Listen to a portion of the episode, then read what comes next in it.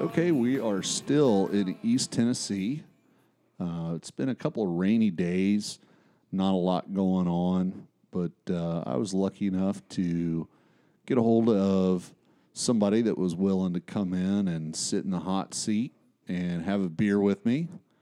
None other than uh, a Mississippi transplant up here in the Holston Valley. Welcome. Thank you. Nice to be here. We're here with Robert King, the manager of South Holston River Fly Shop. Good having you, buddy. Thanks, man.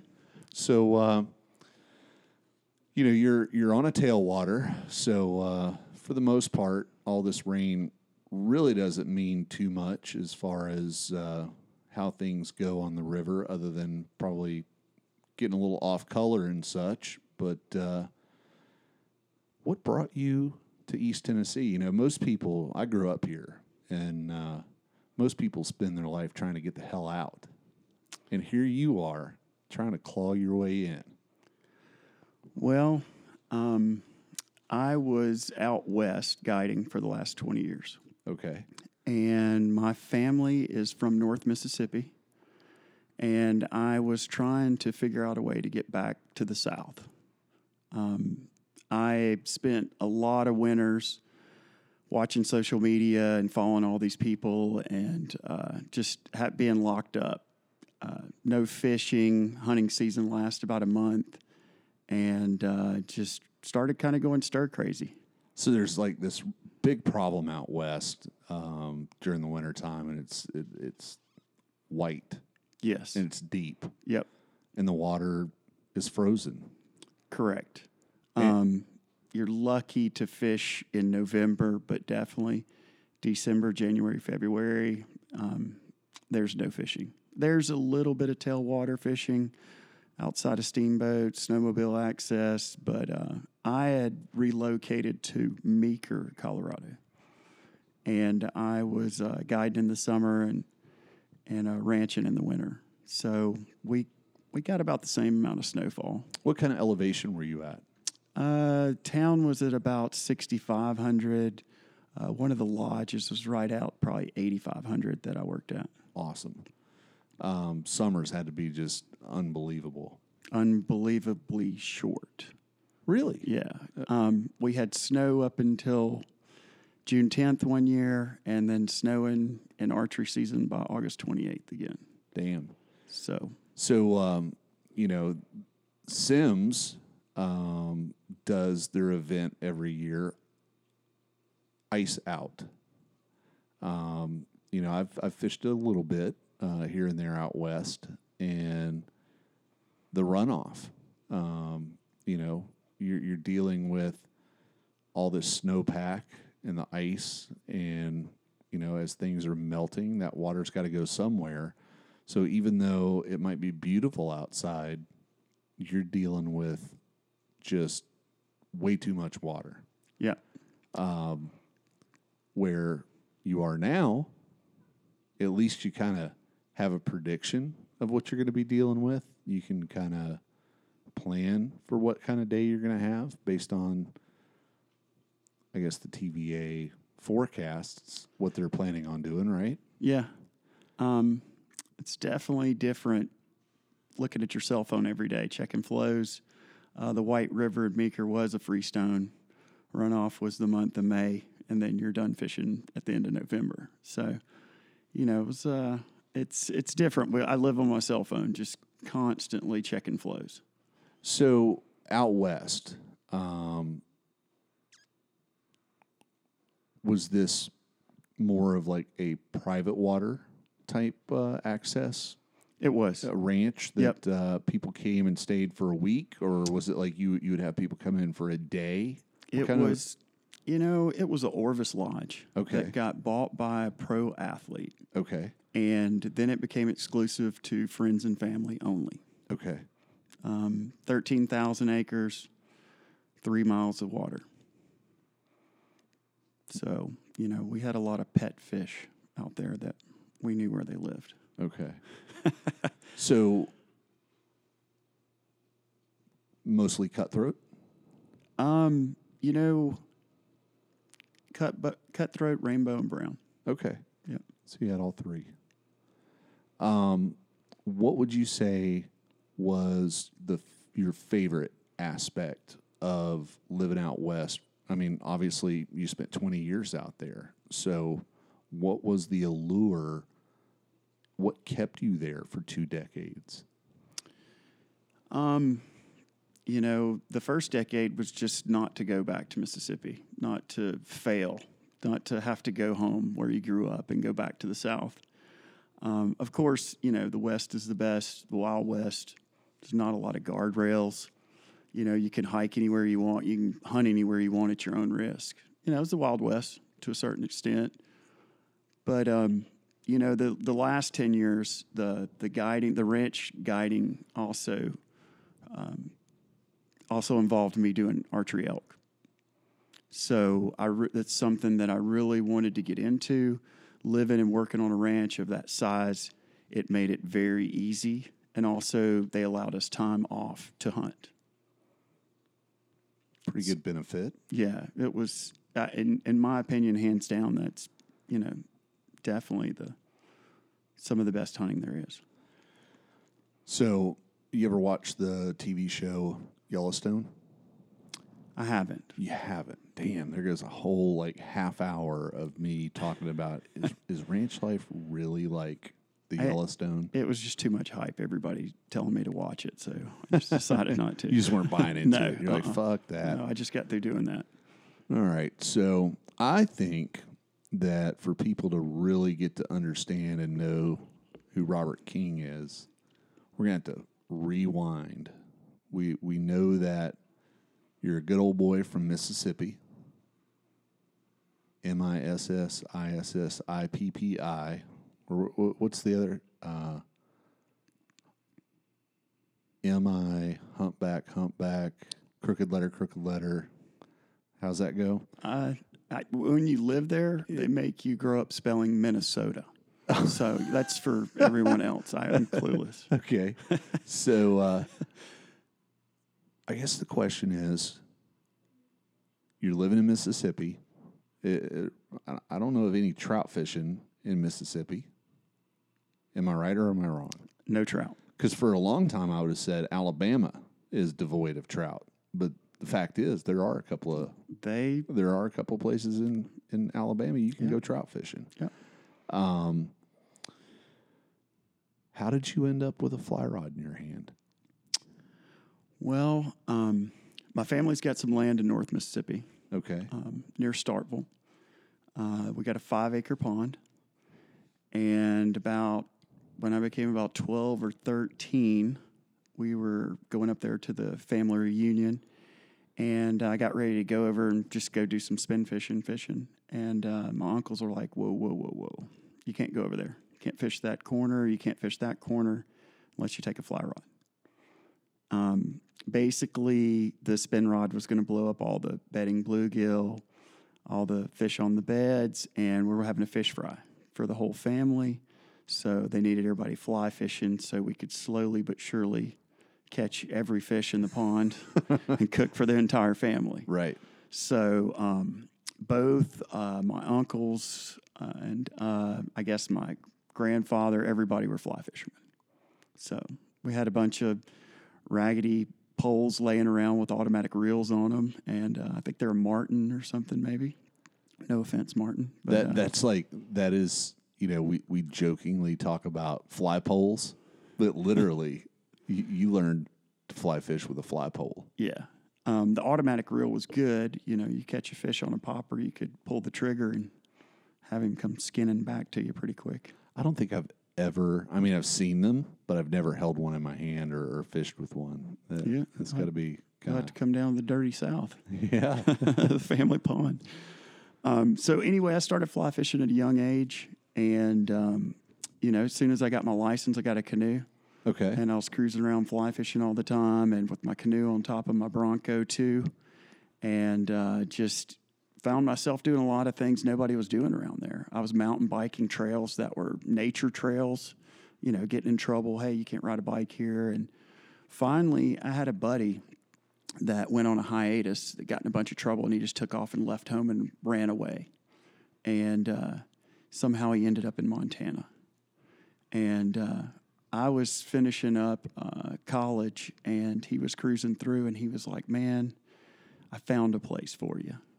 And he said, "I went somewhere. Everybody was fly fishing, bikes on top of all the cars, canoes, whitewater." He's like, "I stopped in Yellowstone National Park." He's like, "I met a bunch of cool people." Um, you should consider going out to Yellowstone and just checking it out. You know, when you get out of school, he's like, you'd love it. It'd be something cool to do. And um, you know, I was graduating college that year and wasn't ready to get married to my high school girlfriend.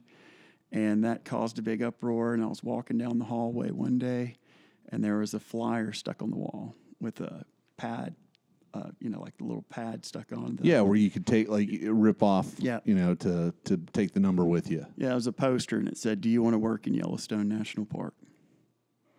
And uh, I just went ahead and ripped one off and cruised through my day and filled it out. And within about two weeks, I got an application. And within about a month, um, after saying I would take any job in the entire park, Uh huh. um, I got hired. So you worked at Yellowstone. That was. I did work at Yellowstone. And what Um, did, what did you do there? I signed up to clean rooms. Okay. So At the bit at like Yellowstone Lodge. Yep. So, well, I was actually at the Grand Canyon of Yellowstone. So, um, my first day there, we had to go clean out the old cabins that sat up all winter. And there was these guys cruising around with ponytails and driving around laughing the whole time, and they're driving these linen trucks. And uh, you know, by the end of the day, I mean, I just worked hard. I just started grinding out, scrubbing toilets and making beds, and and I walked up to my supervisor and I said, "What do those guys do?" They said, they're truckies. And I said, what does a truckie do? And they said, well, they just drive these trucks and they, they deliver linens all day. They're, the truck guys. They're, they're your supervisor. I said, okay. I said, how do, how do you become a truckie? And she said, whoever has the cleanest rooms the next couple of days becomes truckies. So um, I started doing some serious cleaning. Good good listener. You're Yes. like, okay, make a note. I'm gonna do this because those guys are having a fucking kick ass time. It would appear. So did you make truckie? I did make truckie, and um, then let the fun begin. I um, I was volunteering for the park rangers. I had uh, almost finished my associate's degree in criminal justice, and I was doing a little program, and I was filling in with the park rangers, and it was pretty cool. And um, these guys were telling me about all the degrees I needed to go get and what I needed to do to become a park ranger. And after I went back to school for three more years, I'd have a one in 100 chance of getting the national park that I applied for. Starting wage in 95 was $8 an hour with government benefits. And um, I'd say about a month later, I turned 21. I was hanging out in West Yellowstone. I met these fly fishing guides. And uh, these guys were having way more fun than the truckies. And I said, uh, what, do you, what do you guys do? And they said, You want to go fish? And I said, Yeah.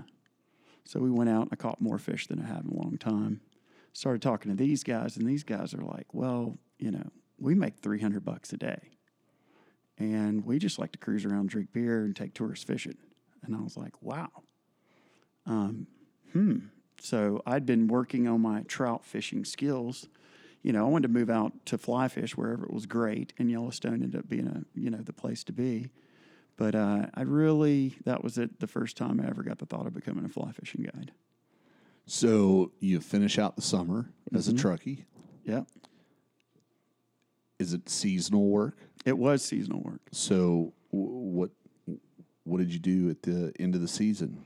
The end of the season, I applied to a campground down at the lake, and I started talking to them about their fishing guides. And I got this campground job for one more month, and that allowed me just enough time not to go back to college. So I, I stayed there, Sorry, mom. Semester's already started, and I'm not done with work. and um, one of the ladies at the little place they made fudge came up to me and she was bringing me some fudge and she said, You know, I know that you were supposed to go home, but today there's a job fair and all the ski resorts for the West will be there. And it's a day you need to go clean up and show up with your A game. Well, maybe grandma didn't say A game, but you know, show Right. up and be ready and uh, go to that job fair, get you a job. So I cruised over there. I cleaned up, dug out a shirt, went over there and walked around and walked around to every ski resort and asked if they had employee housing and if they had a river to fly fish.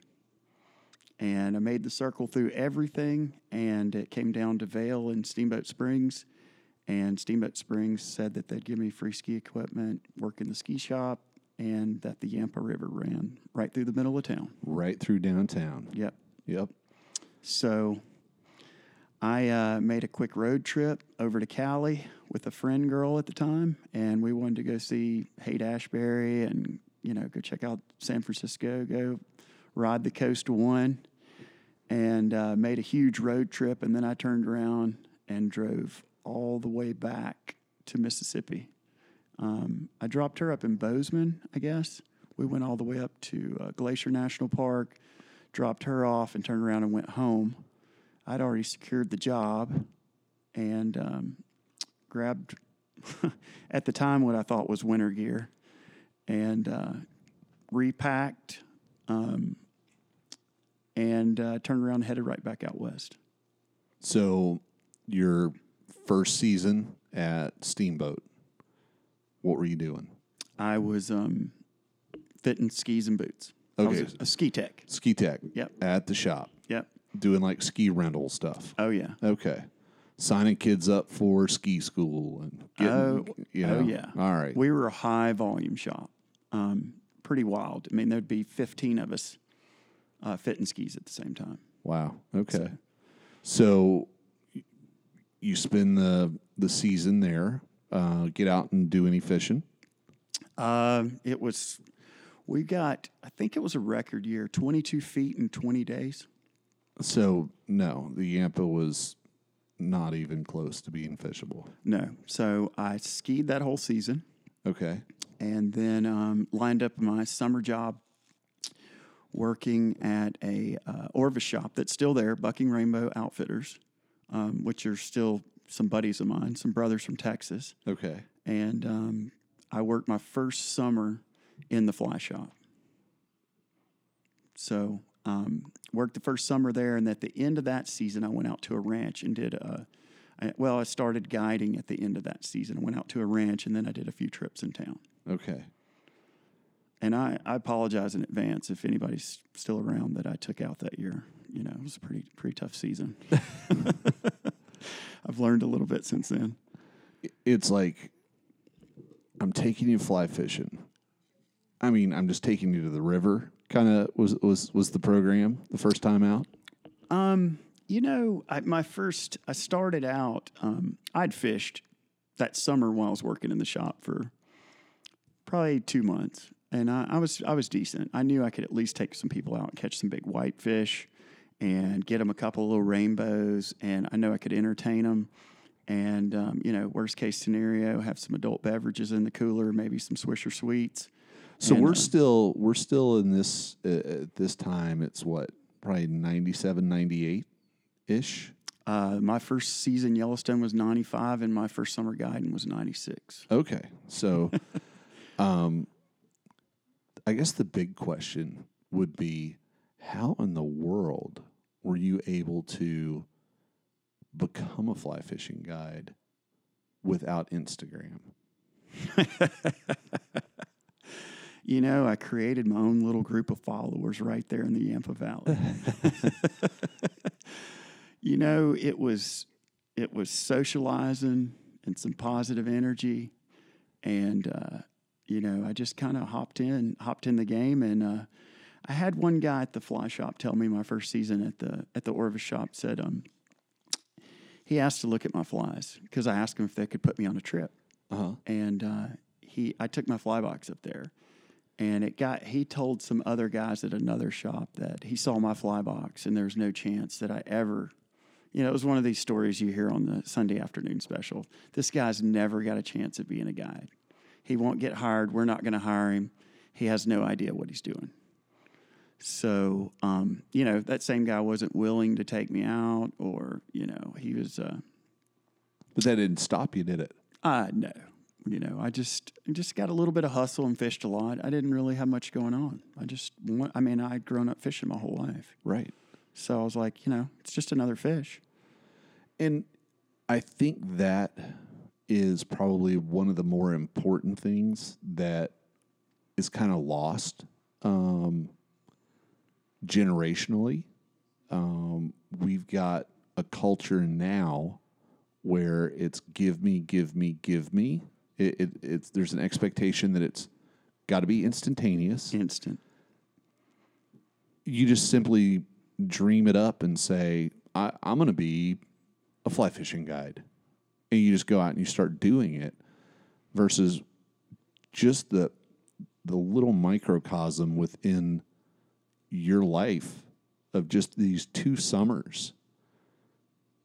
You were cleaning rooms and toilets, hustling to make sure that you got that better job as the truckie you noticed while you're at West Yellowstone, these guys are having a fucking kick ass time guiding for trout. They had beer money. They had, uh, and they had I was- plenty of beer money, I right? didn't have gas money. I mean, what you were probably making 300 bucks a week, if that.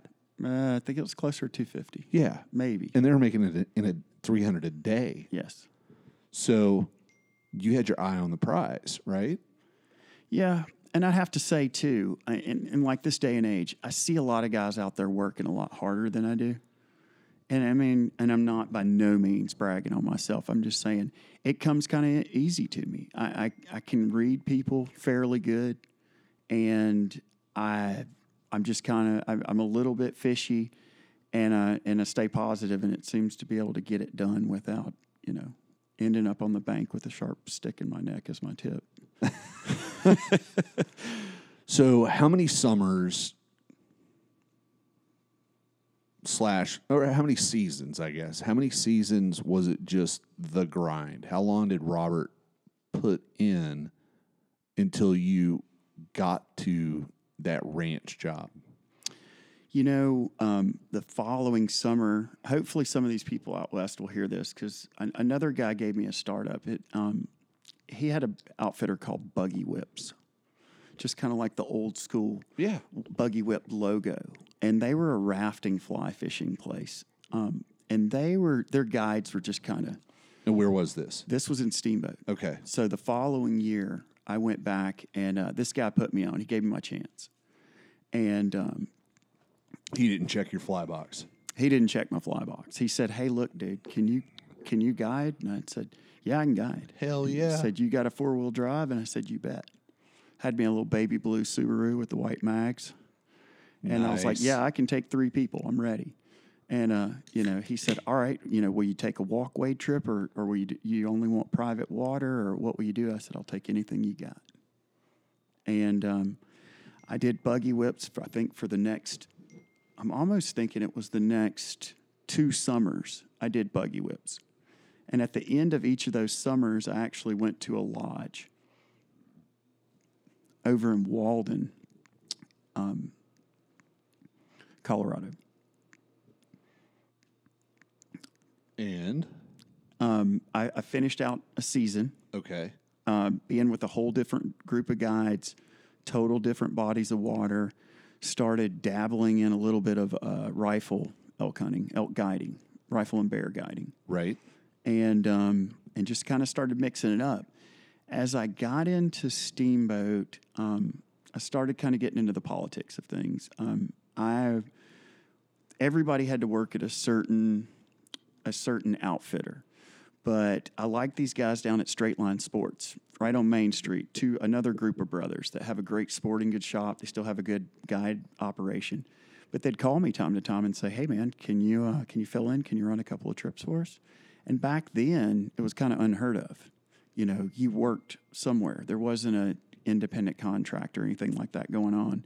This would have been around probably '98, And um, so I started filling in for those guys and still working for Buggy Whips, then doing the lodge. And then I realized um, some of these people were asking me to sign a no compete contract.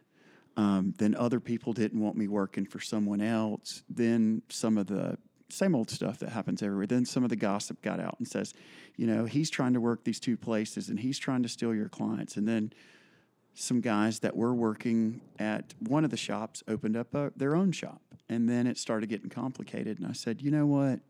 I just want to fish. Forget the politics. I'm done with that.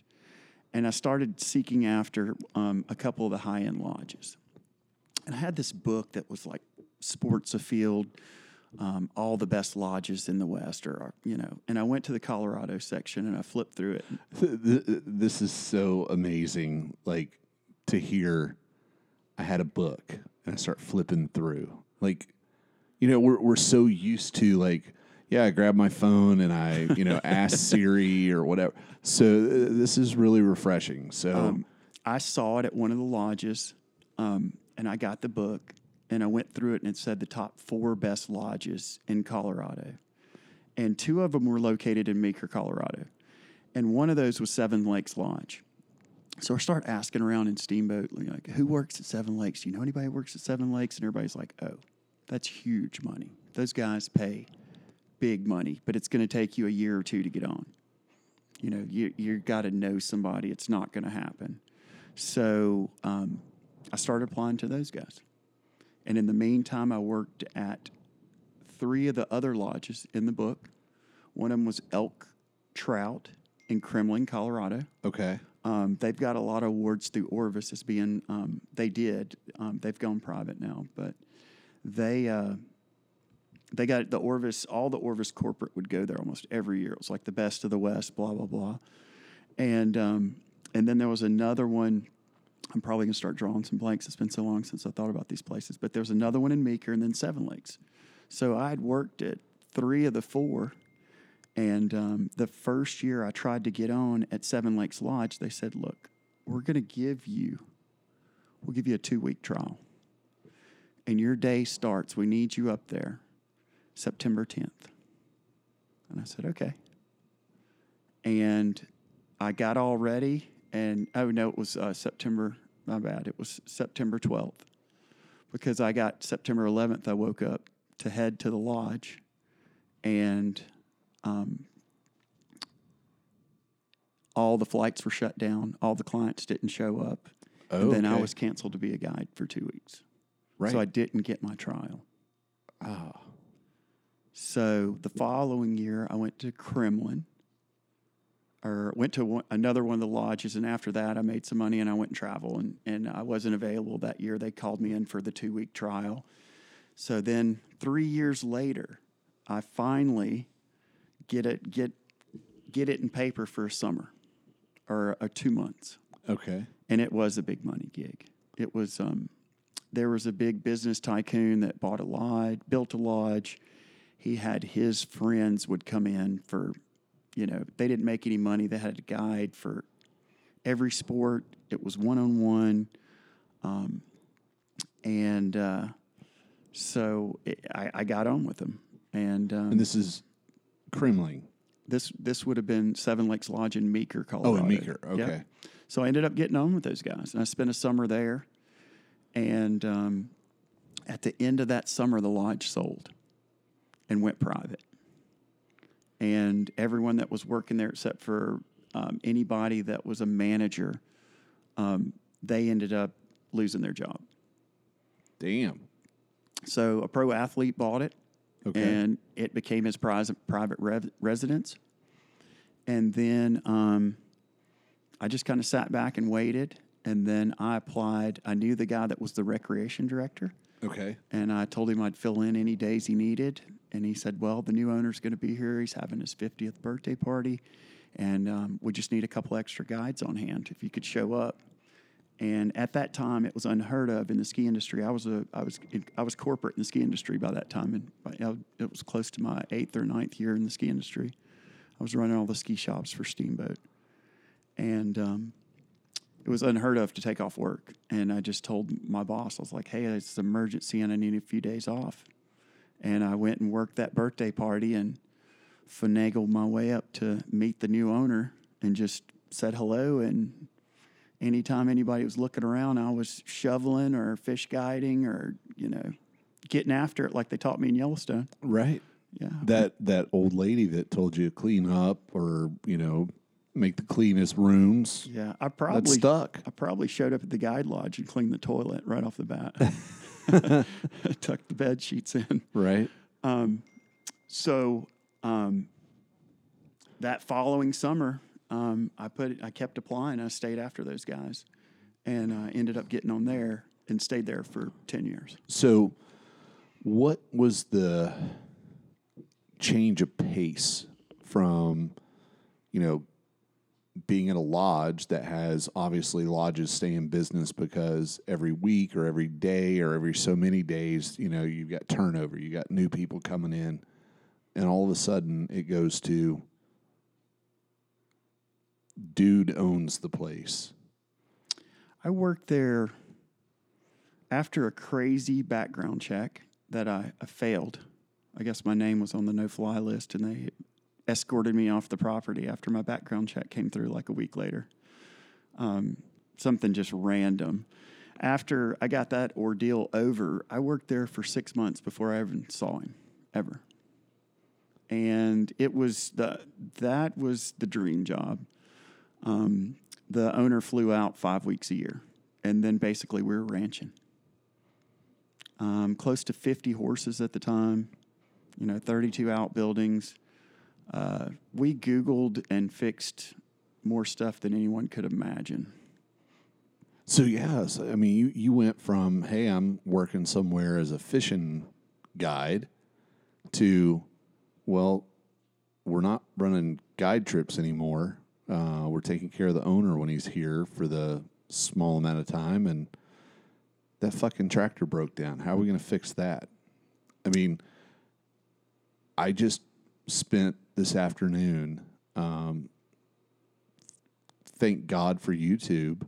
Um, getting a, a 1940s model Ford 8N tractor running. Basically, knew what, you know, kind of knew what was wrong with it. And to, I mean, it's just stunning the amount of information you can get, you know? Oh, yeah. so you're you're literally just like uh, well, jack of all trades at this point, right? Well, I kind of had the I had the best of the best. I was the recreation director, so I maintained a fly shop, um, all the fishing equipment up top, all the firearm firearms. So, but so is I mean it's his residence, right? But is, does he bring his own guests in? Like he's bringing his friends, he's entertaining or whatever. So you, you're actually still kind of When they were there, all we did is hunt and fish. okay. Yep. So, I got you. um, so, uh, you know, basically he'd bring everybody in and say, "Hey guys," in some of his corporate groups, "Hey, we're all here to, you know, we're we're hunting this week, we're fishing this week."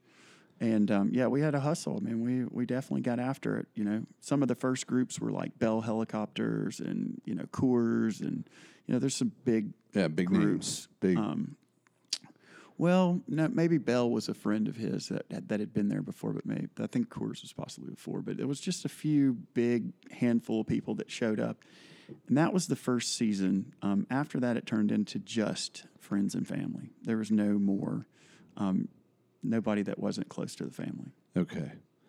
So you spent 10 years doing that, which is probably getting you pretty close to it's time to head back south. Yeah, the do- the When, job. when mama listens to this, I want her to know I didn't say head east. yeah, she she didn't like that. So you, you wrap up your time out in Colorado for whatever reason, and you're like, I got to do something different. I want to head back closer to home. What were your parameters? Well, I my I love saltwater fishing, and I, my first thought was maybe I'm going to move back home and, and try and get in the guide gig outside of New Orleans or, you know, Hopedale or any of these places where these guys are running around. I over the years I'd started saltwater fishing, um, you know, pretty avid starting in uh, 2005. Okay. So I started fly fishing, traveling. I actually co-hosted a few trips. I started doing a lot of saltwater fishing as much as possible. Um, I got a lot of paid vacation on the ranch, and I took advantage of it. Um, so I thought I was going to do the salt thing. Um, then again, you're, you you might enjoy this. There was a magazine that came out that had the ten best fly fish saltwater fly fishing towns in it, and um, it was one of the fly fishing magazines. And I was just kind of thumbing through it, and it had the statistics of um, how much a house cost, um, you know, what you know the cost of living and all that stuff. Uh-huh. So I was really intrigued by uh, Charleston, um, Beaufort, Beaufort. You know, all those towns were in there. Mississippi Gulf Coast. Um, so I thought I was going to do the saltwater thing, but I spent about a, I spent a couple of years trying to get a job or trying to get a, a in to get down to those places. You know, I even looked at Everglades National Park to try and see if I could get a job there, cleaning rooms. Uh, maybe not clean rooms, but you know, to start just to find an end to do it over again. And I realized that I just wasn't getting very far on the job process. Right. I applied for a ton of jobs and I got hired for some for you know a couple of awesome places out west. I probably applied for 50 different places. Probably, I know that I have email feedback from about 35, 40. So um, after kind of going in a full circle um, and and following a lot of these southern fly fishing guides, you know, like Southern Culture on the Fly would be something that I found out about, and I was like, wow, that's so cool. And I started checking out Garden and Gun magazine, and they had some articles that looked like like the South was dabbling in fly fishing. Something, you know, Asheville had a tiny little scene, and I thought, well, I should start checking that out. You know, Georgia had a little place, so you know, I realized that after being a trout fishing guide for 20 years, a ski instructor, and an archery elk guide, you know, that I was fairly limited. Um, you know, you know, be cool, stay in school, kids. um, you know, I just didn't have a lot to work with. So I started researching and calling all these places. I literally emailed and called all these places. And I finally got in touch with this guy that was a casting instructor out of Georgia. And I, I wish I knew his name, and, and it would be so nice to go back and thank him. And he said, Well, have you heard of the South Holston? I said, I hadn't heard of the South Holston. I said, I'd driven all the way up to Asheville. Nobody even mentioned it, you know. I Uh, drove uh, those fuckers just go to the Watauga. all of them. All of them. So, um, you, you know, uh, if you, if you go to Wikipedia, um, it says the population of Asheville is you know X Y Z, um, and then there's an asterisk, and you reduce that number by a factor according to the TVA release schedule. wow, you really you're really understanding things around here. oh yeah. So uh, this guy told me about the South Holston. I started I started looking at it and researching it and the Watauga, and you know I had even looked at the new and stuff, but I hadn't heard of the Holston. Like this was probably six seven years ago. Um, I hadn't heard of it. Nobody had mentioned it, and I'd even traveled to Florida and interviewed at some Orvis lodges. I drove all the way um, up through Charleston. I came up to Asheville. I was cruising around um, in my off time trying to find somewhere to live close to my family Right. at home. it's crazy to me. I, you know, obviously I grew up around here. Um, I lived here before the South Holston was a good fishery. Um, they put the weir in, and it's like waving a magic wand. Bam! It it becomes what many people would say is like one of, if not the top tailwater for brown trout in the United States. I'm sure there's tons of people that'll say bullshit, you know, this river, that river. But the truth is, consistently, from numbers to big fish, self sustaining, tailwater fishery, South Holston's pretty fucking hard to beat. And I, you know, having been around it, obviously it's on my radar, but I'm like you. There's a lot of people when you say, Have you heard of the Holston? And they're like, No. And you're like, uh, Have you been living in a fucking under a rock or something? But it makes me scratch my head. And this is this is pointed at you, you know. To this day, I can have conversations with people and I say, "Yeah, I would call my home water the South Holston." And they're like, "The the who, the what, the where?" You're managing a fly shop. Bristol, the Tri Cities, has done its own self a disservice not to be promoting the river and making it more of a household name nationally for for fly fishing. I mean, most people, you know, crazy as it is, you know, when people are like, "Where are you from?" Bristol. "W- Where's that? Do you watch NASCAR? Oh yeah, the Bristol. Oh, that Bristol. Okay. I mean, and and that's a fucking place that gets busy twice a year. And let's not even really call the spring busy, Yeah. right? So, what do you think now that you've been here and you're managing the shop? What, how is such a great river remaining such a secret? I I've seen a lot of change since I've been here. So I kind of uh, I think it's kind of blown up. No, I would agree. It is blowing up, but it it, it is still kind of like that hidden gem, um, and it, and it's that double edged sword, right? Uh, we were talking earlier when we were having dinner. Louisiana. Think of how many years some some good old Cajun that had a fly pole was going out there with the dumbass bull reds that will eat, you know, a turd on the end of a fucking leader and just having a good old time, knew to keep his mouth shut until YouTube comes along. People weren't looking to put a video up of how to fix the, the tractor. They put up a video of those stupid eat anything redfish that are ginormous, and suddenly Louisiana's on the map. Yeah, and then all these guys from Florida just start. There's more Florida license plates at the boat launch in Louisiana than there are Louisiana plates because everybody in Florida runs up. But it works the other way around too. You've got guys that would say that they're a Louisiana native, um, went to college, played baseball, moved to Florida, worked at a fly shop, and became a tarpon guide.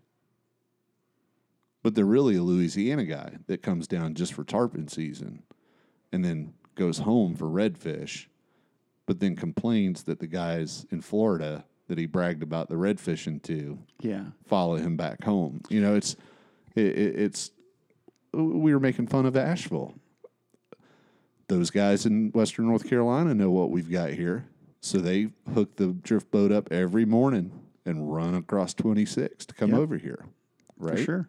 So, I mean, there's the good and the bad. Yeah, I mean, I'm sure tomorrow morning, or you know, while I'm at the fly shop Monday, all my windows will be bashed out, or whenever this gets released and uh, spray painted. so I stopped by the shop earlier this week. Um, you actually were back home in Mississippi. Um, we didn't cross paths, but I took 44 back to Bluff City to come back home. And you're right, it's blowing up. Like the number of boats I counted from the ramp there below the weir to past Rockhold, I was like, holy smokes. And it, it, it, it was a weekday. I mean, yeah, it's kind of during Christmas break or whatever, but I was astonished. Yeah. Well, like you said, it's a double edged sword. You know, um, right after I moved here, within about three months, uh, there's a fly, Eastern Fly magazine, Uh huh. That came out with the article in our shop. Okay. And then either within the next two years, there were two articles in Fly Fisherman magazine, and um, one of them was on the caddis hatch on the Watauga, which is is kind of hit or miss, but it's an awesome hatch. But it's about two weeks a year. It's in April.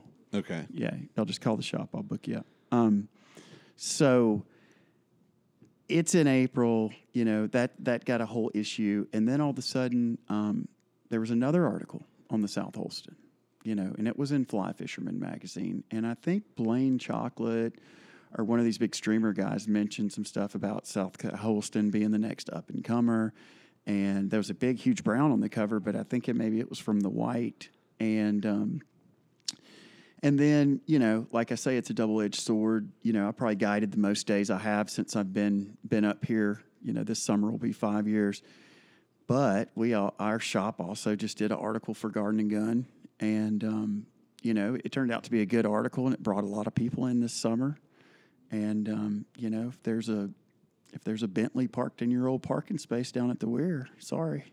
Right. Yeah, I'm kidding. no, but you know, it, it is. There's just becoming. It's more and more. But so, you know, it's great to be busy. It's nice. I stay. I stay busy, and there's plenty of days to guide, and I work in the shop full time, and I, I'm still in the industry after moving south, and I can't be more thankful. You know, to a handful of people. You know, to just give me opportunity. So, how has that transition been from that out west hustle, whether it was you know managing things at the the ski lodge during the winter, or your passion, your love, being on the river, guiding on the daily, to now you're managing a shop.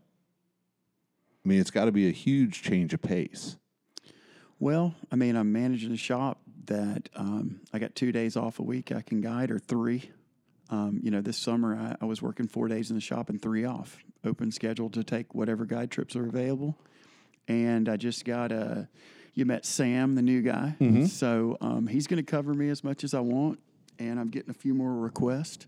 So, you know, strike while the iron's hot. I'm not getting any younger. And, uh, you know, hopefully I, I just I'm going to keep hustling a little bit. I don't want to be rowing when I'm 65, so Right. I'm going to try and make a little money and have a lot of fun. Is Mike Adams still out He- there? yep, out he there sure is. grinding it. Oh yeah. I mean, no offense to anyone older out doing what they love, but Yeah, I'd rather somebody be rowing me. right, right. So So the balance between being on the water uh, and managing the shop. Um, do you think you get any more criticism or a critical eye from the guys that are on the water as guides and that's all they do?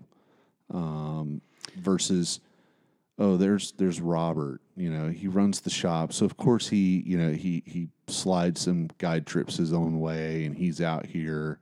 He's poaching our business or do, is there more of a symbiotic relationship where they understand hey you're going to do both and it's probably smarter to be on robert's good side because let's be honest you know you're probably getting more phone calls looking to book guides than maybe you guys have guides available on a particular day. So it, the smart the smart money bet is to make sure that you're going to pick up the phone and call them and say, "Hey, are you booked or can you help us out?" You know, I found everybody to be super territorial when I moved here. But in the same sense, um, you know, I had to fight for it at 20, and I was at 21, and I'm, I'm not going to fight for it at 40. And the other deal is, is I've called these guys and said, "Hey, I got a backup trip. Hey, can you guys, can you guys fill in for us? Hey, um, hey, you need this?" Or I say, "Hey, if you need anything, I'm at the shop all day. Call me." A lot of guys lose their anchors a lot of guys forget stuff. You know, I'll, I'll run down there and help you run your shuttle. And, you know, I've just kind of eased into the community. And th- there's a big difference in me and these guys out making a living is um, it, it, it's a lifestyle for me. I, I lived on the river in Meeker for 10 years and I live on the, river, on the river now. And my rods are rigged, you know, they hang on my back porch and I'm constantly tying flies and fishing because it's what I love. And I go out with my bird dog, and I don't have a big posse I, I go cruise around with and stuff. It's just the way I live. And I'm not out there trying to get their hustle or get in their way. Right. You know, I'm out there trying to go fish the spinner fall, the best time to be fishing. I'm out there fishing when the water's off color and I'm throwing big streamers and catching big fish. And I also got quickly got involved in the community. And I think a lot of people realized that I've been doing it a long time. You know, some people said, Hey, do you mind kind of doing a fly tying class or helping us out or something? I'd never even done a fly tying class. I've never been properly taught how to tie. So I'd go watch these videos. So here I go. I, I actually watch videos this time, not a book Right. and figure out the proper way to tie it because I knew if somebody filmed it and it got put on Twitter book that I'd, there'd be a hundred comments saying, "Well, you Robert doesn't know what he's doing. you need to do your whip finish. Uh, you did it backwards instead of forward, or blah blah blah." But um, I started doing that kind of stuff. You know, I mean, that's that's in part a small connection to you is working with Project Healing Waters and actually meeting your father before I met you. Yeah. So I think a lot of these guys just accepted me because I just, you know, whether everybody kind of gave me a tough time when I got here, but all I have to do is It's part. It's actually part of the culture here. I think um, there's a there's a coffee table book um, that you should seek out. Um, probably, you know, or, or I would tell you probably go on Amazon and, and and search for it, and there's probably copies of it that, that are available. It's called "You're Not from Around Here," and probably more appropriately, the title of the book's "You're Not From Around Here." You know, um, and it's this collection of images. Uh, it's a East Tennessee State University professor that was a photographer. That was his passion. And he spent years going up all these old hollows and taking photos of just some of the craziness that you see in Appalachia, whether it's Southwest Virginia or East Tennessee, where we're sitting. And, you know, it's like a coon dog chained up, living in a 55 gallon drum in front of this like tiny little shack that has a brand new Cadillac sitting in front of it. You know, um, it- it's just an interesting place to grow up for sure, but it had to be a culture shock um, moving here. You know, you're from you know northern Mississippi, the genteel South, um, and and we're from Appalachia. Um, you know, I, I was shocked for sure. I mean, just and you're an outsider, is what I'm getting at. Is Yeah. you know, here you roll into town, and there's probably a lot of distrust. Uh, there's a lot of concern. Who's this new guy? Who's this guy that's been? He's been a guide out west for 20 years, and he just showed up here. What's he going to change? What's he think he's going to do? Who the fuck does he think he is? But you did it the right way. You came in and started participating in the local scene. And here you are today, five years later, and you're on the river. You live on the river. Guys are smart. They're enlisting your help, which you've offered. Um, I just fish. I mean, I I just love it, and that's and that's something else I was going to tell you is like working in the shop. I wanted to work in the shop. You know, they they want some guys to row here for a couple of years, you know, and to be able to catch a bunch of fish before they want to put them on the water, and that's kind of your rite of passage at the South Holston River Fly Shop. But for me, I started working in the shop, and and I just wanted to sit at that, just start waiting and start being around the bugs and start selling bugs and figuring out different rigs and talk to people all day and say, "Hey man, what are you catching them on? Hey, where do you fish? What's going on?" You know, and just and just kind of slowly because all I have is time. I mean, I'm not. I wasn't in a Well, hurry. that's the luxury, you Yeah. know, uh, of your position. You you got nothing but time all day long. I, a lot of guys here, they just they start working in the shop, they get a little taste of the money, and all they want to work is guide. but it's not a year round gig here. My deal was to work hard and try and get that year round shop job. Um, you know, as crazy as this sounds, there's there's a bunch of guys that came in the shop. And they're like, "Dude, we're sorry you're stuck in the shop. It must suck seeing the guides go out and stuff." And I'm like, "No, man, I, I'm living the dream. Like when I I was planning on retiring, 55 or 60, and working in a fly shop. I've always wanted to work in a fly shop. You know, it's what I did 20 years ago, and I, I never, you know, I spent a half a season. I enjoyed meeting people. You know, I like people to come in and you know, give them a lot of good info, go catch some fish, come back and thank me. Um, and it, it's been pretty rewarding. And I learned a lot by sitting in that shop. And I got a year round job and um, I'm able to guide whenever I want. You know, the owners have been, you know, Matt Champion and Rod Champion have been really cool with me. I mean, absolute hallmarks in the area for for fly fishing. Yeah. I mean, the vision that they had to start that shop years ago. uh, probably 16, 17 yeah, years ago. yeah. It was in their garage before that over in North Carolina. right. So, you know, they, they put some trust into me and and uh, I was just super psyched. And, you know, Matt was like, hey, man, we're not in a hurry for another guide. We want somebody to work in the shop. And I said, great. I don't want a guide. I just want to work the shop. He said, really? The other guy working in the shop was like, man, I'm done with the shop. You know, you can have it. I don't, I, I don't even want it. But there was a factor that we talked about of how that shop was kind of being run. Um, and again, the cultural thing. And you came from a very organized background, kind of that corporate mindset, which is completely foreign to a lot of how things are done around here. And you've come in and you've really organized things. You've really tightened up how things happen at that shop. And I would say that the champions are probably pretty happy and better off for it because that is your focus. Because prior to that, it was people biding their time, looking at the door, not hoping for Bob from Minnesota coming in that you're going to be able to engage, talk to, help him come up with a really awesome couple of days on the river.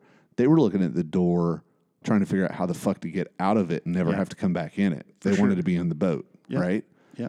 So, Um, yeah, I mean, I, I, I was just down for the job. I, I, I wanted to just start putting things together, and and nobody in there really wanted to be there, and that's all I wanted. right. Um, I love going in a fly shop and there's some dude working in there. You know, I mean, I, I just always was like, man, I just want to work in a fly shop. I'm going to retire and grow my hair out and hang out in the fly shop and be that dude.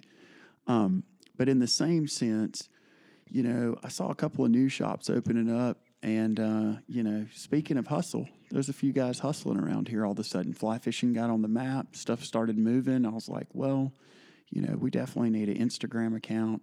We need some type of branding. And this just came from, you know, all the corporate meetings and stuff I did in Steamboat. And I was like, we need to start doing this. I said, you know, I'm going to create myself a position.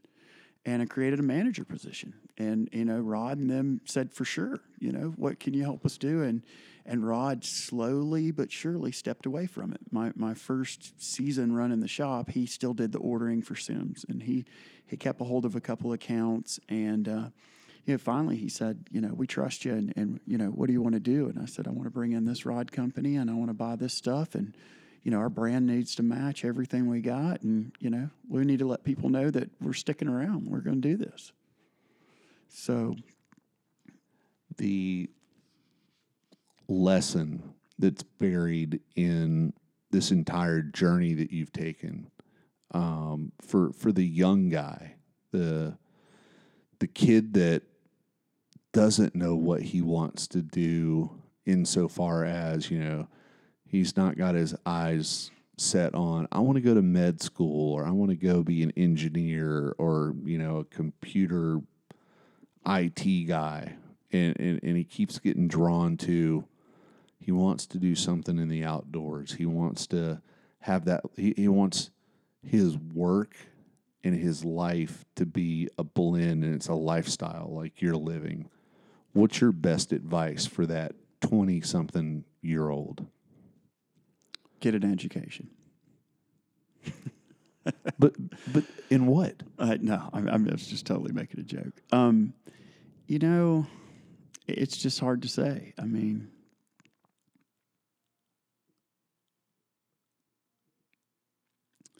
it just you, you just have to have your priorities. What what you want in life. You know, if this kid wants to have a family and a house, and you know he he's thinking that he wants. You know, I don't even know if people think that way. The way we were raised. You know, when I grow up, I'm going to get married and have kids, and we'll do this.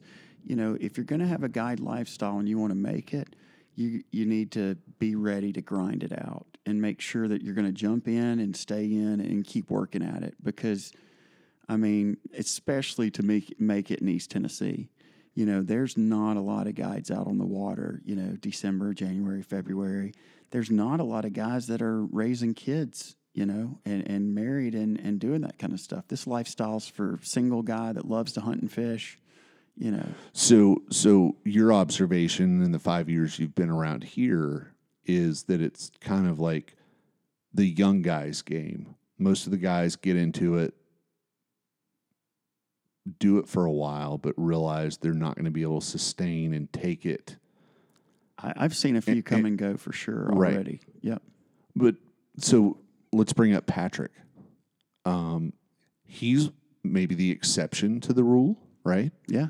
but I see a lot of you and Patrick and Patrick and you, meaning, and I, I want to get your take on it. Here's my take. Both of you, whether it was you looking in that book, flipping pages, the top locations, you know, the top lodges, the top fishing operations, and you focusing on okay, I know what I want. Here it is in front of me on the pages of this book. So I'm going to, back then, you wrote letters, requested information, eventually got yourself um, an application. And you hustled. You you had that focus, and and you, you've said it. You call it the grind. You got to be ready to grind it out. Yeah. Patrick was doing it, saw what was happening, and realized that he was working really hard and making somebody else all the money, right? So he eventually said, Why am I working for somebody else? I'm going to start working for me. And now he has developed and grown a business For sure.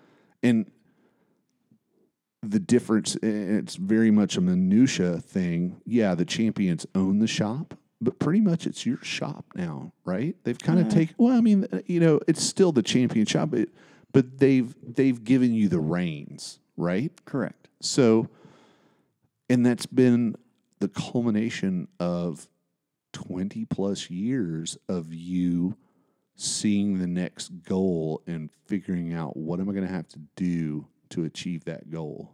In other words, there's a lot of hard work involved. It's not about just posting some pictures to fucking Instagram and saying that this is what you are. Yeah. And, you know, there's no manual that comes with the business, especially for a shop around here, because it's all due to the- the weather and the water.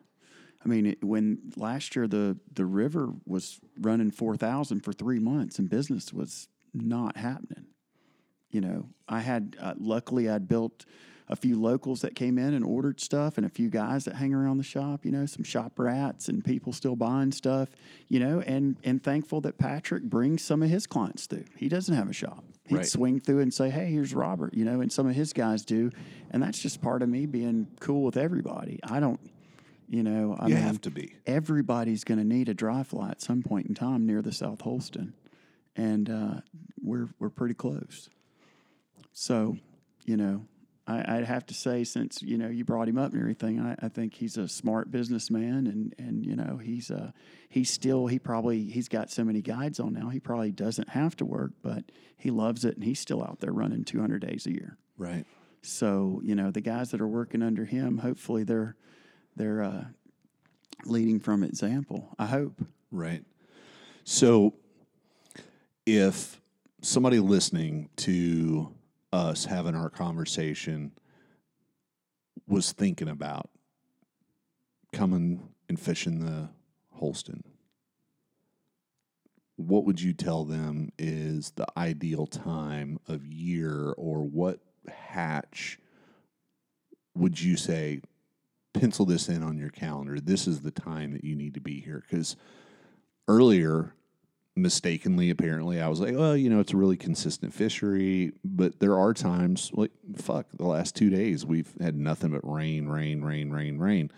Now they've had the generation shut off the last two days but guarantee you all the water coming out of virginia into the lake right now it's going to fill it up a whole lot higher than winter pool levels and they're going to be blasting water probably next week right Yeah, stay. I'll take some days off. Let's float. yeah, I wish I could. um, but w- you know, you- you're running the shop. Tell us. Let's. You know, Well, people are here- listening. here- when do they come fish I- the Holston? I can tell you exactly. It's it depends on what you like to do, and I'll start as of right now in January. If you're looking for a huge fish, um, you know the browns are spawning right now. We don't necessarily target a spawning brown, which you know is not so politically ethical. I, I wouldn't know how to say it. You know, it's just not. You know, that's not the right thing to be doing. And uh, but you know, it, it's what's going on, and it's the time that people do luck into catching some big fish. And, and we, we're still running trips. The business is open, the river's open. Um, there's protected areas that, of course, we don't fish. But if you're looking to luck up and try and easily catch one of these big fish, um, you know, now would be the time. But you have to realize a lot of the locals fish this time of year, and it's the only time of year they fish. They just want to catch some big fish, and I and I imagine some of them want to keep these big fish and eat them. So you know, they're they're doing what's legal. So you know that they have been doing for generations. Um, after the spawn's over, you know, the fish are coming off the beds and they start eating some big stuff. We start throwing some streamers. Um, if the water, if it stays cool, February, March, the blue wing hatch can get rolling as good as the sulfur hatch. Um, if not, the midge fishing's great, and, and it's just consistent. I mean, of course, this is a midge fishery, the the tailwater. Then we roll into spring. Um, you know, if you're here in April and you get a chance to go to the Watauga, try and fish some caddis. We start working into our dry fly season. You know, May uh, May will start kicking off the sulfurs into April May.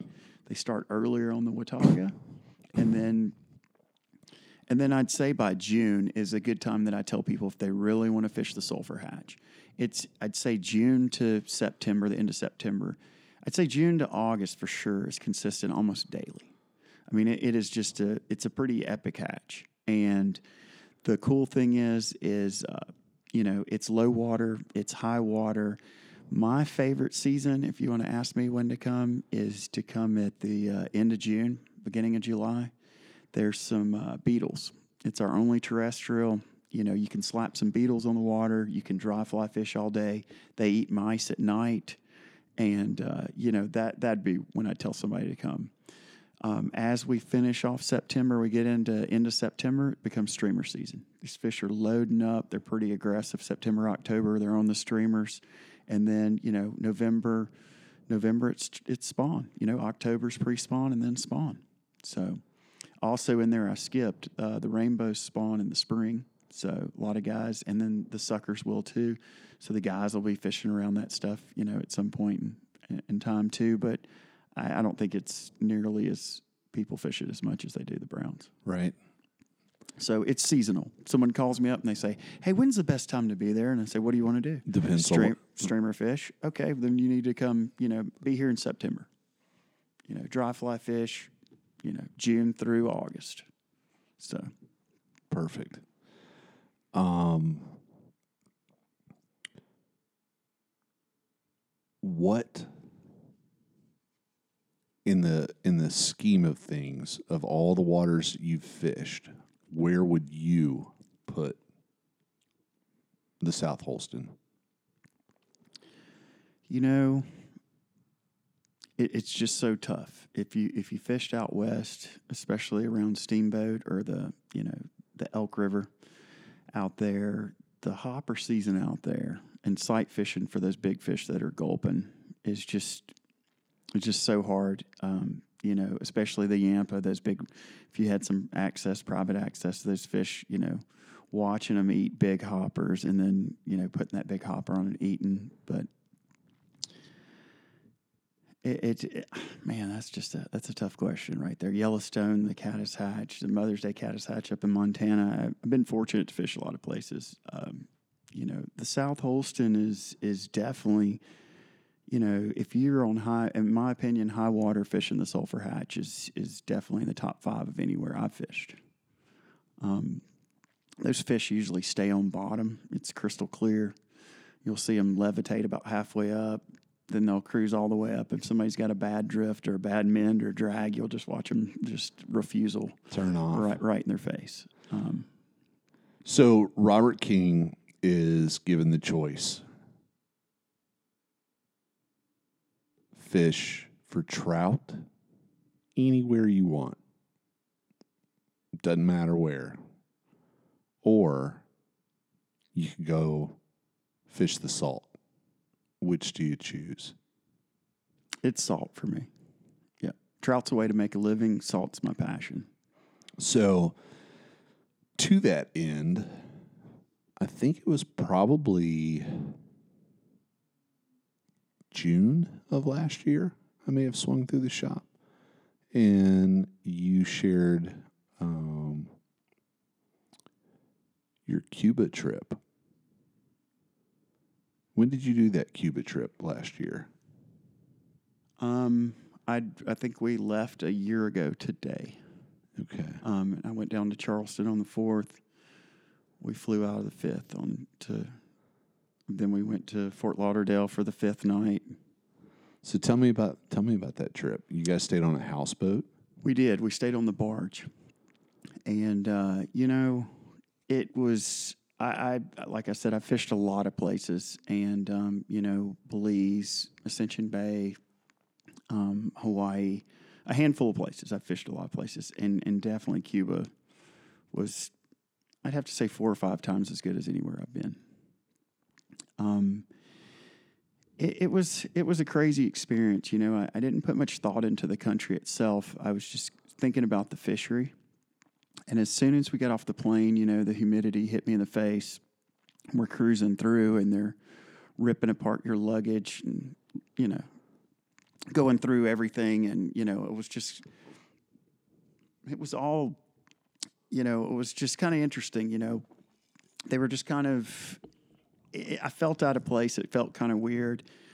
Um, and as soon as we we kind of got in the airport, and I was just it wasn't an uneasy feeling. It was just I hadn't put much thought into it. It was everything I could do to finish Christmas and New Year's, and to get from New Orleans or you know South Mississippi all the way back here, then to Charleston, then to plane, Fort Lauderdale, blah blah blah, and um, and then to see the cars cruise through, you're like, wow. And then we cruised into Camagüey in this massive um, tour bus, which was pretty ridiculous to see in the streets. I've got photos. It was just crazy. And they stopped and they said, "Y'all need to get anything?" You know, of course, you know, I just took off running for rum and cigars, and um, you know, we got back on the bus, and then five minutes later, I was in some of the most poverty-stricken place I've ever been in my life Really? you know, probably 10 minutes outside the city and just couldn't believe it. I mean, I was I was blown away. I never, you know, I've cruised around Mexico and, and places like that, but I've never never seen anything like this. And then, you know, the the the dirt roads half paved, you know, then we're on a bus for like 3 hours. And uh, I thought the bus ride, you know, me being the great travel host that everyone was in store for, um, you know, I thought it was like an hour and a half or something, but it ended up taking about three hours. And um, it was crazy. Then once we got to the port where we were taken out of, um, they had a fence around it and they gated us in. The people ran up to the fence and like shaking the fence and yelling and all this stuff, you know, and we were like, you know, the whole way down there, people were like, waving the bus down trying to get a ride and we didn't see any more cars. It was all uh, horse-drawn wagons and people Holy on shit. bikes. And uh, i saw a couple of random pickup trucks and maybe you know some farm trucks and stuff but it wasn't i, I don't think i was in store for that. Um, you know you get to cuba you get off the plane there's a few guys with guns, and you're like, oh man, it's super humidity, and they're looking through your bags a little bit, and you're like, oh wow, and you see the old cars, and then 15 minutes later, you're like, wow, we live in a very, you know, me being calling myself a trout bum, you know, I'm not gonna do that ever again, you know. I'm like, I'm a very wealthy person yeah. working at the fly shop. Right. Um, so, you know, th- that being said, that just it just blew me out of the water. I, I, and and then we get on these boats, you know, and I'm trying to make sure they got our luggage. They're throwing all this luggage everywhere, and we got on this big 40 footer. And uh, they fired it up, and there's diesel smoke everywhere. And I was like, "Man, where's my bag? Where's my bag?" I saw one of my bags go to another boat, and um, you know, had a few fancy reels in there. I'm kind of running around like a madman, and uh, we get on that boat, and we're just like breathing diesel. And we stayed out late the night before in uh, Fort Lauderdale, and um, you know, I'm just like, oh, I'm on my deathbed. What's going on? And all of a sudden, this dude slaps me on the shoulder. He's like, "Yeah, hey, hey, are you Robert?" And I'm like, "Yeah, I'm Keiko. I'm your guide. Y'all want some beers?" I'm like, "Here we go. Here we go. Let's start this vacay." So we, you know, we had a little toast and a round, and then uh, we went up on top, sat with the crew, started talking to them, and you know, let them know that we are going to be easy. Just wanted to have some fun, and we are on that boat for about three hours, about two and a half hours, and uh, we got to the liveaboard and uh, unpacked, and it was just it was beautiful. It was it was um, you know it was all mangroves. Super remote. Yep. Um, but they kind of had their little center there, like our barge was here, and they had some guide shacks across the way. They had one of the dive boats was over here, you know. So they had a couple of skiffs, you know, all the skiffs lined up and everything. And we got to the barge, and it was really nice because it was, uh, you know, it was stable. It was lined in, it was cabled, and all that good stuff. And we sat around and, you know, just BS'd a little bit, hung out, and uh, a couple of the guys were were sitting around throwing for this tarpon, and um, just throwing flies into space, into space, into space. And I mean, I tell you what, my luck was on that trip. I, I walked over and asked the guy if I could throw one time after these guys threw at him for two hours, and I, I threw in front of this tarpon and just ripped this fly in front of his face. He ate. I landed my first tarpon, you know, right off the back of the barge, and I was like, "Oh, it's on." Um, and you know, after that, it was just it was it was pretty epic. I, we we kept up with fish on the board, you know, pretty much the whole week, and they wanted to do it uh, like a log, like a log of you know if you had if you jumped one or missed one, they had the circle on the line, and, Uh-huh. and you know towards the end of the week we were, we were doing pretty well, and I think we were doing better than some some of the other people, and we just quit filling it out or whatever. You know, I mean there are 60, 70 fish up there, and you're like, yeah, we're doing pretty good, but um, the fish just didn't hesitate at the flies. You know, I had a buddy with me. He's pretty new to fly fishing. Um, he's been getting after it for a couple of years, and he's from Charleston. And uh, the guide finally said, "Look, man, if you can't, if you can't hit lead that fish, or you can't do anything, just hit- try and hit him." You know, and he just slaps this fly on the back of a ten pound bonefish, and he just turns around, inhales it, and takes off. You know, he didn't even have to strip set or anything. And I mean, it was it was like that for about a week Fuck. the area we were at, we had two boats with us, and there was another group staying on another liveaboard that had, they had two boats. In the area we were fishing, there was an A, B, and C section, and um, it was as big as the Keys, and it was just, it was just four boats. And they said afterwards they're going to let it rest for seven days, and then they were going to have another six boats or so. I mean, the tarpon did not hesitate at all. If you could get a fly, anything purple and black near a tarpon, these 25 pound tarpon were fighting over each other just to just inhale these flies. Um, it was just the permit, of course, our permit. Right. That's um, universal. But I had, you know, I had a shot, I'd say a day, a shot, you know, some days two shots, you know, a couple times tailing permit, follow, follow, follow, follow, swim, swim, swim, boat, gone, you know, swim all the way back, open up, open up to eat, turn around, run off. The guy'd like, change flies, change flies, and get back on them again with a different fly and have them not eat. I mean, that's just unheard of, you know. So it, it was awesome. You know, we also got into huge jacks on the ocean side, you know, 25, 30 pound jacks, 25 pound cuda. Um, it was it was a trip of a lifetime. I, I you know, I'm dying to go back. If anybody will commit, I'm trying to get there February, but you know, it's just a little tough on the pocketbook. Yeah. So, anything else like on the bucket list? No, you know, we talk about Christmas Island and GTs and all that stuff, but Cuba is something that I was trying to do for probably the last 10 years. We talked to some guys in Mexico about flying us over there or just we I've been dying to get over there. And you know, I stayed in Camagüey uh, one last night and you know, there was music and culture and everything was just top notch. So I'm in a holding pattern. Um, I stayed on the South Holston all summer. It's the first time I didn't even go to Charleston or Outer Banks or anything, and uh, I'm happy. I'm, I'm uh, trying to stay happy and healthy for 2020. That's that's my goal. Living your best life. trying to. All right. Well, uh, I appreciate you coming over this evening. Um, uh, being able to hear the journey that's that's Robert King's life uh, from Mississippi to the big, wide open expanses of the West, back here to the hollers of East Tennessee. It's been a pleasure. All right. Well, thanks for having me.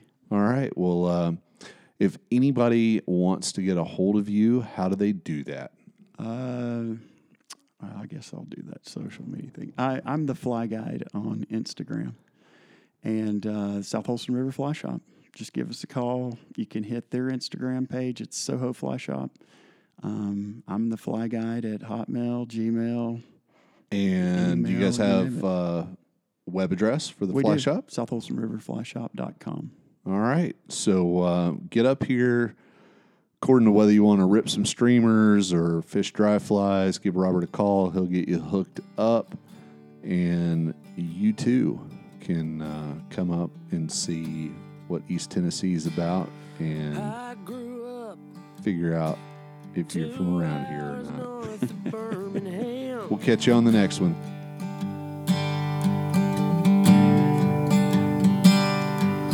Me and my daddy used to fish next to Wilson Dam.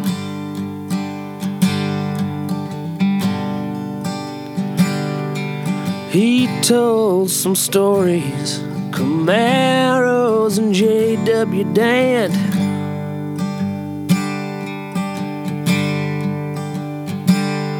When I got a little older, I wouldn't, and now Daddy can't. So I thank God for the TVA. Thank God for the TVA. Where me and my daddy used to bow to the river and pray.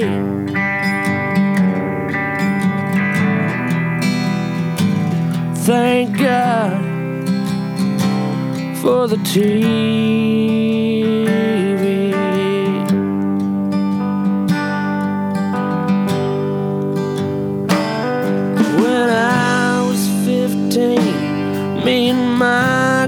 Girl set out on the lock.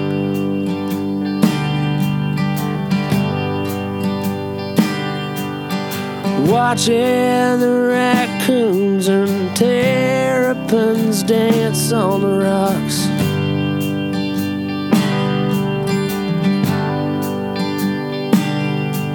She let me put my hand up under her shirt.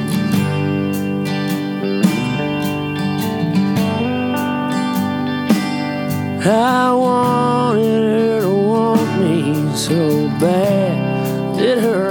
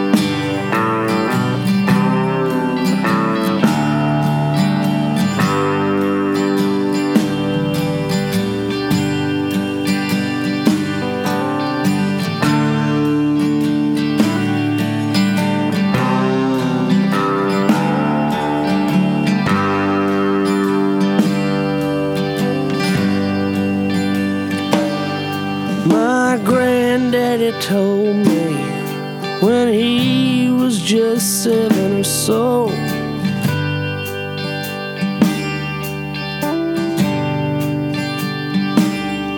His daddy lost work, and they didn't have a road to hoe.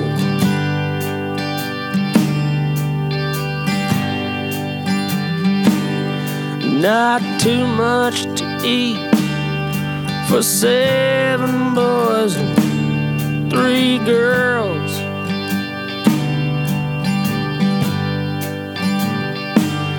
All lived in a tent, a bunch of sharecroppers versus the world.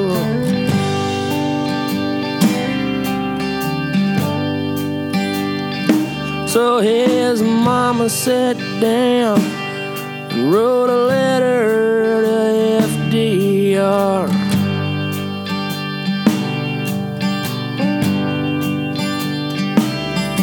And a couple days later, a couple county men came in a car.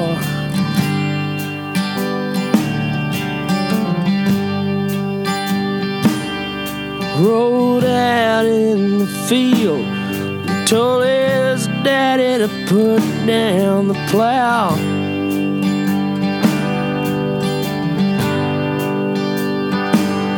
He helped build the dam, gave power to most of the South.